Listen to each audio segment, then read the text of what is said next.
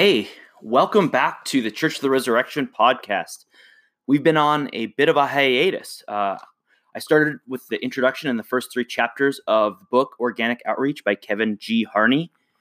And uh, fall is a very busy season at the church, and I have not been able to get to an update. But here I am today on October 28th, uh, finally updating you with chapter four. Uh, chapter four is titled The One Degree Rule. And what this chapter is about is, is prayerfully uh, assessing ourselves to see where we are. What is our temperature for outreach?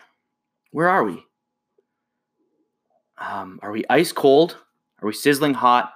He gives a scale of one to 10 and says, Where are you on this? Like a one would be, I'm just heart that my heart is just cold when it comes to outreach. I, do, I don't pray for lost people. I'm too busy to make space for people who are outside of God's family. Um, I, I, don't even see opportunities to do this. Um, maybe apprehensive about communicating the gospel of Jesus, and uh, only you can know your temperature. So it, it, it's it's good self assessment here. But he says, but if you become attentive to this aspect of your spiritual life and are intentional about raising your outreach temperature, you will see it go up consistently.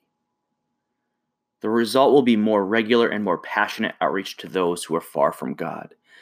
And what he's saying, he's not trying to make you feel ashamed if, if you're kind of low on this scale. Um, in fact, what what's important is for you to go up one degree to go up one degree, to pray to the Lord who has the power to change your heart, to tune your heart to those who are far from God, to uh, identify your temperature and and to say, Lord, like help me, help me, uh, give me your heart, Lord. Uh, let me feel a, a, passion for those who don't know Jesus, and uh, to raise your temperature one degree.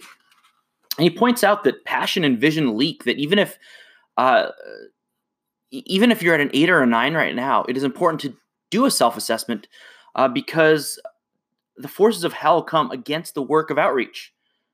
And uh, if we aren't intentional about uh, praying for, for the Lord to continually fill us with this with this passion, with this zeal for, for those who don't know Jesus, uh, we're, we will uh, go down on that on that scale. So he, encourages you to, have, to do a regular self assessment. Um, and and he in fact starts the chapter talking about uh, this this beautiful uh, prayer that we see in, in the book of Matthew chapter 38, 35 through 38.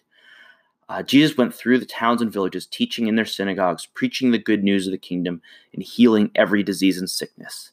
When he saw the crowds, he had compassion on them because they were harassed and helpless, like sheep without a shepherd. Then he said to his disciples, The harvest is plentiful, but the workers are few. Ask the Lord of the harvest, therefore, to send out workers into his harvest field.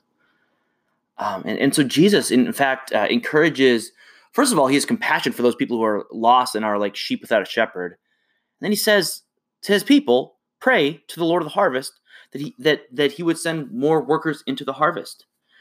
So the problem is is actually with those who are already inside the fold, who are already disciples of Jesus that that Jesus wants us to see that the harvest is plentiful and that there are workers the, problem is that there are workers who are not going into the harvest and reaping. Um, so we need to pray, Lord, um, increase my burden for lost people. Break my heart for those who don't know you. And he says, uh, you know, you don't have to use these words, but he says, increase my evangelistic temperature. Move me up one degree, Lord. Give me your heart. Um, so yeah, he, uh, once again, the the, it, the important thing is not to be discouraged if you're too low. Um, it, it's just to um, to think about it and to move uh, your uh, te- uh, evangelistic temperature up one degree wherever you are. If you're one, if you're five, if you're seven. Um, and we believe in, in intentionality uh, at our church and our tradition. And uh, in the book, they encourage you to set aside some time each day to identify your evangelistic temperature and to seek to raise it by one degree. This intentionality can be a really powerful thing. um, to uh, every day uh, bring that to the Lord, to think of ways, Lord, like where where where are these lost people? Am I encountering them in my life? Are they living next to me? Are they coworkers? Are they um, people at the supermarket? Don't compare yourself to others. Instead, it's about creating an organic lifestyle, something within your comfort zone. God is a way uh, to work through the way that you're already living um, in your comfort zone. Uh, and create uh, like there's a way for you to create an organic lifestyle in which we are always focused on growing in our passion for evangelism. God has placed people in your life who are spiritually disconnected. And um, our prayer is to, is to have eyes to see them and words to, to give, and really just uh, a, a, passion for, for uh, sharing Christ with them. And and uh, if you don't know the words to use, um, cry out to God. God, like what what can Lord give me an opportunity? Give me the words. And uh, when all else fails, just love them. Be be a good neighbor. Um, he he writes. Uh, also, ask God to make your home a lighthouse in your community. Um, as as uh, if you have children at home, encourage them to pray for others. Um, Elisha prayed to God, um, open my eyes so that I can see.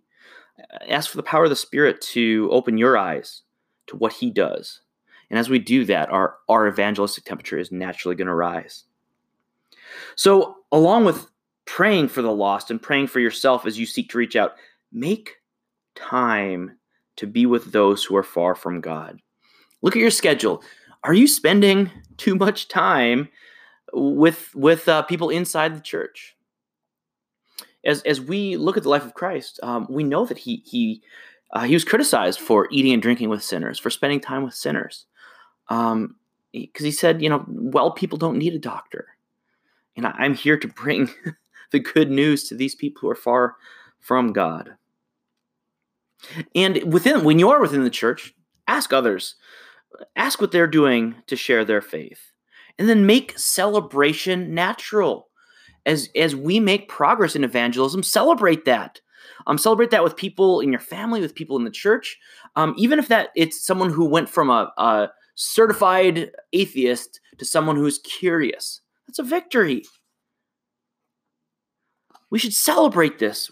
Uh, in, in Luke chapter 15, verse 10, we see the angels in heaven rejoicing. Angels in heaven are rejoicing. Um, and and that's it, it, I don't remember if that's a story of the lost coin or the lost sheep. Um, but the when lost things are found, angels in heaven rejoice. So uh, that's the gist of this: is is is um, self analysis, looking at um, our habits, um, being intentional with our time, um, saying what are some areas, uh, in contemplating and praying, God, like where are some areas that you're calling me to?